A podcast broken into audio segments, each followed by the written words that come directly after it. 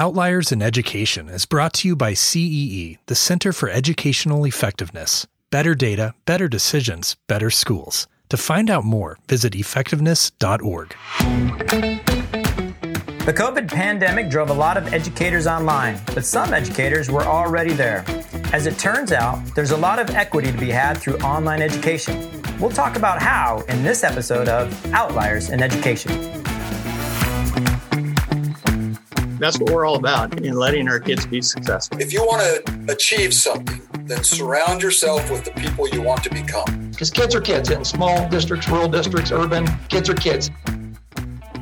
Welcome back, everyone, to another brand spanking new episode of Outliers in Education, the podcast where we talk with educators operating at the top of the field and steal from them. We steal their best ideas, their moments of enlightenment, their top tactics, and their secret strategies. And then we share them with you in the hope that one day these outliers, their knowledge, and their behaviors will simply become the new normal in education.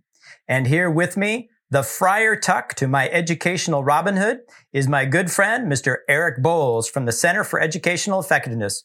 Bowles, how you doing today? I'm doing great today, EP, and thank you for asking. I feel a little bit like I've been dropped into Sherwood Forest with a bad haircut.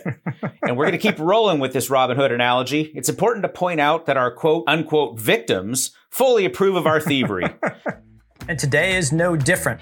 We are both pleased and humbled to have with us Dr. Tonya Drake. She is the Regional Vice President Northwest and Chancellor at Western Governors University, Washington. They are pioneers in online education, founded in 1997, accredited online nonprofit university. They're innovators in competency based learning. Welcome, Dr. Drake. Thank you so much for having me. Such an honor and privilege. I'm not quite sure where I fit in the whole Robin Hood thing, but if you could squeeze in a chancellor somewhere, that'd be great. well, we're going to ask you more about that later, but kind of more generally, as kind of a baseline, uh, tell us a little bit about WGU Washington. Absolutely. So, WGU Washington, which really means we've had a relationship with the state of Washington for the last 10 years although WGU has been in existence for about 25 years. And when we came to Washington, we had about a little less than a thousand students already taking classes from us.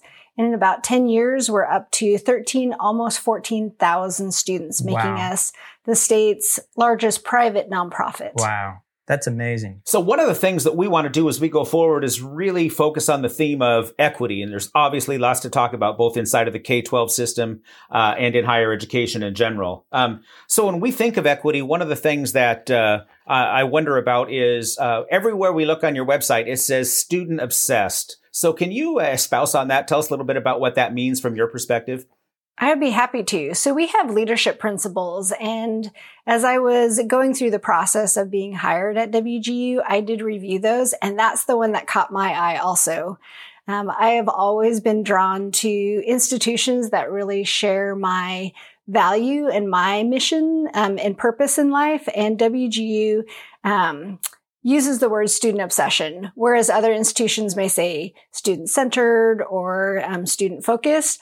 I genuinely believe that WGU is so student obsessed. We make our decisions based on students. We hire based on these leadership principles. Um, and everything we do is really not just to bring students into the institution, but to ensure that they graduate. Um, we often talk about one of the worst mistakes we could do is bring somebody into higher education and not have them complete a degree um, and, and move on to really do what they want to do in life. Um, and so we are definitely, um, I will say, student obsessed in just about every way. Um, one of the things I love about uh, listening to our students is the stories they tell about their student um, faculty mentors. So every single student is assigned a faculty mentor, and that person starts with them on day one and ends with them um, when they graduate. And that faculty mentor kind of serves as this um, coach, mentor, guide along the way. And they touch base with our students on a weekly basis to help them set goals, to do motivation, to provide that community of care so students are successful. Dr. Drake, we have uh, in our outlier study, one of the big, uh, maybe premises is that in that student obsession theme is trying to look at demographics, not necessarily meaning student destiny. Um, what what do you see that WGU does with some of that uh, equity based with that student obsession? Sure. So WGU is created primarily to serve students who wouldn't otherwise go on to higher education. And so when you intentionally build a university to serve that, um, we're all kind of given the same building blocks across higher education, um, but what we do with them is very different, right? So I think about my youth and what we did with Legos, or sort of the young ones now and um, Minecraft. We're all kind of given the same tools, but we may build things differently. WGU built things differently so that students would succeed. Those students who wouldn't normally do that. Um, so we've built a flexible model um, that really helps students um, learn individually and at their own pace. Um, we call it a competency based education model. And what that really means is as, soon as soon as students can establish competency or verifying knowledge that they have, they can move on to the next class. So we've unlinked time and learning, which used to be sort of fun, a fundamental mm-hmm. building block of education, right? You spend so much time in the classroom or so much seat time, we call it. Um, we've completely unlinked that. Right. Um, so as soon as a student can dom- demonstrate competency, they get to move on. And some of our students take a very short amount of time because they've learned a lot along the way, right? Um, during life. Um, so they have that knowledge. They just need to demonstrate it. And other students are still building blocks about knowledge bases that they don't have. So they take longer in s- some other courses. But the cool thing is that this really provides um, access to those who really need that flexibility, um, who need some affordability, um, and need the support to move forward or maybe they just don't have the flexibility because um, they're working, they have family members they that they're caring for, that um, they have a full time career and need the flexibility in order to complete a degree. Um, so, as far as providing access, um, I can't think of a better model um, to help students succeed. So since 1997, in before 1997, obviously, you start with this premise. We're going to turn the higher education world upside down. We're going to go straight to competency based. I actually started the second competency based high school in the state of Washington back in 2002. So feel, feel a real kindred spirit here. Uh, I, I, love the premise. We're also going after a market share that uh, is the underserved. Love that premise as well. And now, wow, more than 25 years later, here, here you are. Um, what have been your biggest learnings or surprises, both personally and institutionally along the way? Sure. I will say some of our learnings um, is really those wraparound services for students um, and making sure that they feel supported along the way. Some of them have been out of education for quite some time um, and may be nervous about really re-entering um, an environment that maybe they weren't successful the first go around. Um, the other thing is really leveraging technology. And I will say that um, as a university, we started leveraging technology 25 years ago when it seemed kind of revolutionary at the time um, to think about higher education in an internet world. Um, well, all of higher ed just pivoted two years ago, right? Um, and some of them we saw were successful and some of them were not so successful um, at doing it. Um, but really leveraging that technology, I think, is also incredibly important. I think about some of the ways that technology has changed um, during my lifetime. I think about things like my banking. Um, and if my bank still banked the way it did 20, 25 years ago, where I had to reconcile my bank account or I had to go into the bank to um, do some of my business, I probably wouldn't be banking there anymore. And yet we give higher education a pass on not using and really adopting technology in ways that help individuals learn at their own pace and, and doing things differently. Um, and I think that is lessons that we've all learned um, during this pandemic. And I think just the acceptance um, of an online environment. Um, suddenly we became very relevant, whereas I think before the pandemic, there was still sort of something of a stigma around online learning, quite frankly. Um, and so I can tell you that my LinkedIn and my emails blew up. How do you guys do this? What do you think about that? Um, thought leadership about just everything online. And I will say now our differentiator is not just being online. It is leveraging technology in order to help students learn and succeed. Well, I love that analogy with with banking, Dr. Drake. And so, what I'm thinking, of, if you could make the analogy, when you take a look at you in comparison with other higher ed institutions, and and doing a little bit of digging on you, I found that you have got this approval rating from people that is like heads and shoulders above most other uh, institutions. So, if you're going to say the thing that really sets you apart, why why do you get those great approval ratings in that analogy, looking at what other institutions are doing compared to you? Well, I think in recent history, higher education has become way more expensive, much less accessible with fewer support mechanisms and help in order to help students succeed. And we've done just the opposite. We've kept costs low and affordable. So from a student perspective, they really think about tuition and we're like $3,500 for six months or like $7,500 for the year. Um, that's like the cost wow. of a community college, right? Um, yeah, and yeah. then they get through faster. So our students can get through in about two and a half years, years versus say the four or six year traditional graduation rates. So it's lower cost. They get through faster and at their own pace. Wow. That's like a huge differentiator for students when yeah. they think about their return on investment. They come out with significantly less debt um, they're ready to go into their field or to get a promotion, um, that's a huge differentiator in our students' minds. And it seems like it links more with what kind of learning looks like just in regular life, too. Well, and shouldn't we mirror that? Really? we do. no, come on, don't tell us that.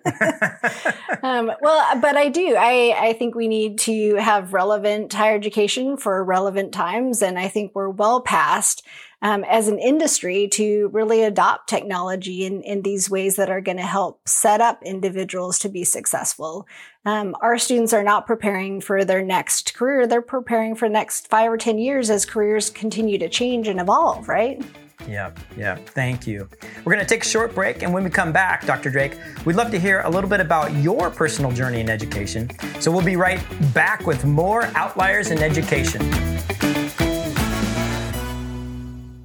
School districts across the country are turning their focus to social emotional learning like never before. But who has the time? Now you do, thanks to the Whole Educator Series, an online SEL training that you take at your own pace. Six modules packed with proven strategies that will make a difference right away. The training was awesome, the content was amazing. This workshop is going to make you a better educator. Taught by SEL expert Dr. Greg Benner, the Whole Educator Series delivers strategies to ease the stress on you while bringing out the best in your students. These strategies, they work. You'll be amazed at the results not only with the youth you serve, but also in your own life. He's telling us strategies that we can implement tomorrow. Absolutely a home run. Professional development at the speed of life. Check out the whole Educator Series online SEL training, available now from CEE at effectiveness.org slash workshops. That's effectiveness.org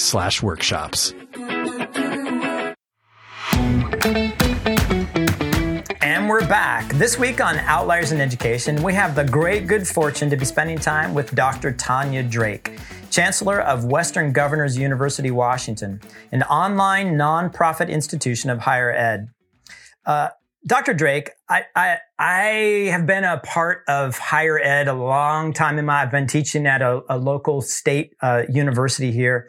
I really don't know president, provost, dean, maybe Dean Pritchard from old school. And I don't know what a chancellor is or does. Could you help me out with what, what is a chancellor? What, what's your function? So, chancellor uh, at WGU is really overseeing an area. So, at WGU, we have partnerships with states. So, we have an affiliate partnership with the state of Washington. So, originally, I joined WGU as the chancellor for just Washington. Um, since then, we've expanded and we've regionalized. And so now I oversee nine states in the Pacific Northwest. Um, during this time, we've added additional state affiliates. So we now have WG Idaho, WG Montana, and WG Utah. Um, I still re- have retained the chancellor title, um, but also oversee the Pacific Northwest. But ultimately, as the chancellor, um, I have traditionally been focused on um, student access, um, student acquisition, um, building partnerships with industry. So we have fantastic partnerships with school districts, uh, with the IT fields, business, and then of course health health professions as well. Um, and then we also work with students after they've graduated. So think about that graduate success. So our alumni engagement, um, working with employers who hire our students as well. So the front end and the back end of that student life cycle is primarily the areas that I focus on. We also have teams of faculty members across the entire nation um, who work with students while they're at WGU, um, as well as full IT teams and, and HR folks as well who support the institution. Those are at our headquarters um, and overseen at our national teams. So I would say I'm more of a local presence. We were established by the states for the states, and so we're honoring that by having local teams. And I'm wondering if you can take us back, not all the way back to your K 12 experience as a student, but we may ask a question about that moving forward. Take us back to when you started in education. I understand we have some common roots, both starting uh, our educational careers in the Yakima Valley. Can you tell us about that? How that sort of impacted your worldview and the work you do today? Sure. So I grew up in Longview, Washington, right along the Columbia River, and went to community college there and transferred to the University of Washington. Um, when I was graduating from the University of Washington, I was working in the Office of Minority Affairs there, and they received a federal grant, um, and it was to work with first generation low income students over in central Washington. And I jumped at the chance to have that as my first career option. So I moved to central Washington and had the great privilege of working over with many different communities over there, including the Yakama Nation, um, Granger, Wapato, Toppenish, all, all the fantastic schools over there. But it really set my career into, uh, into a different um, trajectory than I was thinking. I was like a business major, right? Marketing and business major. But to really think about higher education as a career that I could help students like myself, um, those who were first generation, um, you know, First Nations or, or, Native American was so appealing to me. Um, and so we did. We had a fantastic time over in Yakima. Um, I will say that um, I did ha- then had an opportunity um, to move down to Arizona and I did that for about 11 years, also working um, in a lot of equity work. Um, again, first generation low income students, more, I will say, inner city youth um, down in Phoenix. Um, worked for Arizona State University and, and some cool community colleges down there. Um, but then I started a family and made my way back up to Washington um, and have worked for community colleges, universities here as well. so I've really made higher education my life's mission. Um, and the thing that I think appealed to me most about WGU was that it was an opportunity for me to serve my entire state um, in a way that I wouldn't be able to at just a local level. Um, so I've I've definitely had wonderful opportunities, but I've always looked for those opportunities to give back um, to my community and to broaden access because I know what it meant to my life and I know what it means to the students' lives who who do persist in in higher education.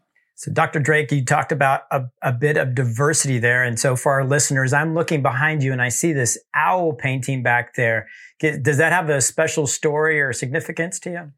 Um, the owl is our mascot. We have the night owl. Um, so for our, WGU, for WGU, yes, oh, okay, we right. we do have a mascot. It is the night owl. Um, the night owl's name is Sage.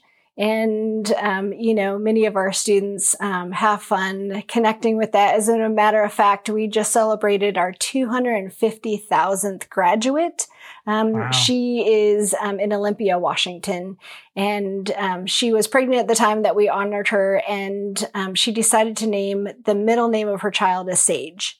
Um, so SAGE is very important awesome. to all of our students in our community.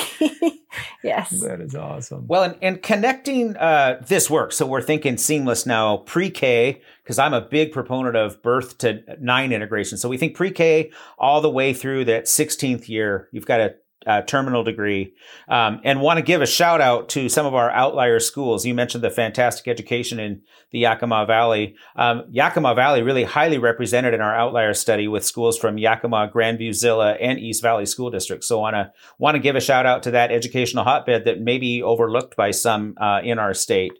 C- can you tie this together for us as far as we've really ferreted out some themes, I think, in our outlier study that are critical to ensuring that uh, children who we've traditionally seen as underserved, um, we we know what those themes, trends, and tendencies are inside of K twelve. We know what difference we can make. Doesn't mean we always make that difference. Um, and we see a leaky pipeline between K twelve uh, and higher ed. So if you were to tie it all together, give us your thoughts. Sure. So, as I mentioned, I worked in that community and saw firsthand um, some of the structural and the systems issues that are contributing to those pipeline issues. I will say we are celebrating 25 years and we have this logo. It's it's it's called a tradition of breaking traditions. And some of the things I was reading in your report and listening to from your outliers are those schools who are really bold and courageous to break traditions, break the systems for which they have been beholden, and to recreate them in ways that are much more meaningful for students who have historically not been successful in K 12 or higher ed to be successful. And sometimes we have to go in and break a few things, right? Um, and put them back together in order to be successful. Um, because systems are de- designed to do exactly what they their outcomes are intended, right? And so when we're seeing those negative outcomes, I just applaud those superintendents and teachers um, who come forward with bold ideas to really um, break the traditions um, that they they have historically been beholden to, um, and I think WGU is doing that also. Um, and the ways in which I think we can do a better job of of making those connections is really um, through teacher education. You know, when universities think of the pipeline um, from K 12 to university, they tend to think of those graduates who are coming out of of high school and going on to university. Um, we actually tend to think of our connections as a workforce. We educate the teachers, right? And the more informed our teachers are around access, diversity, supporting students using technology, um, the better we're able to impact some of those systems. And our students um, who are now teachers um, in those school districts were very well equipped um, to do some online learning because that was their experience at WGU and began to help and mentor other students. Um, so I will say that the ways in which um, I think we can best impact um, K 12 at a WGU level is to really educate the teachers um, and provide support mechanisms as they continue in their teaching journey. Um, and they begin to encourage students and quite frankly their parents um, to also go on to higher education. Well, that strikes a chord with me, Dr. Drake. I, I teach pre-service teachers at, at Washington State University. And uh, so, so I'm thinking a little bit about how that how your experience uh, might have kind of developed. So, could you talk a little bit about some of your intersectionality uh, as a woman, uh, your background, and and how that influences kind of your view, your worldview as a higher ed leader? So, growing up, um, I, I do identify as a she, her. Um, I do identify as First Nations. My father's Cowichan um, from Vancouver Island. And I did identify as a first generation college student. Um, that said, um, it took a lot of persistence for me to complete my associates, go on to a bachelor's, and now complete a master's and PhD.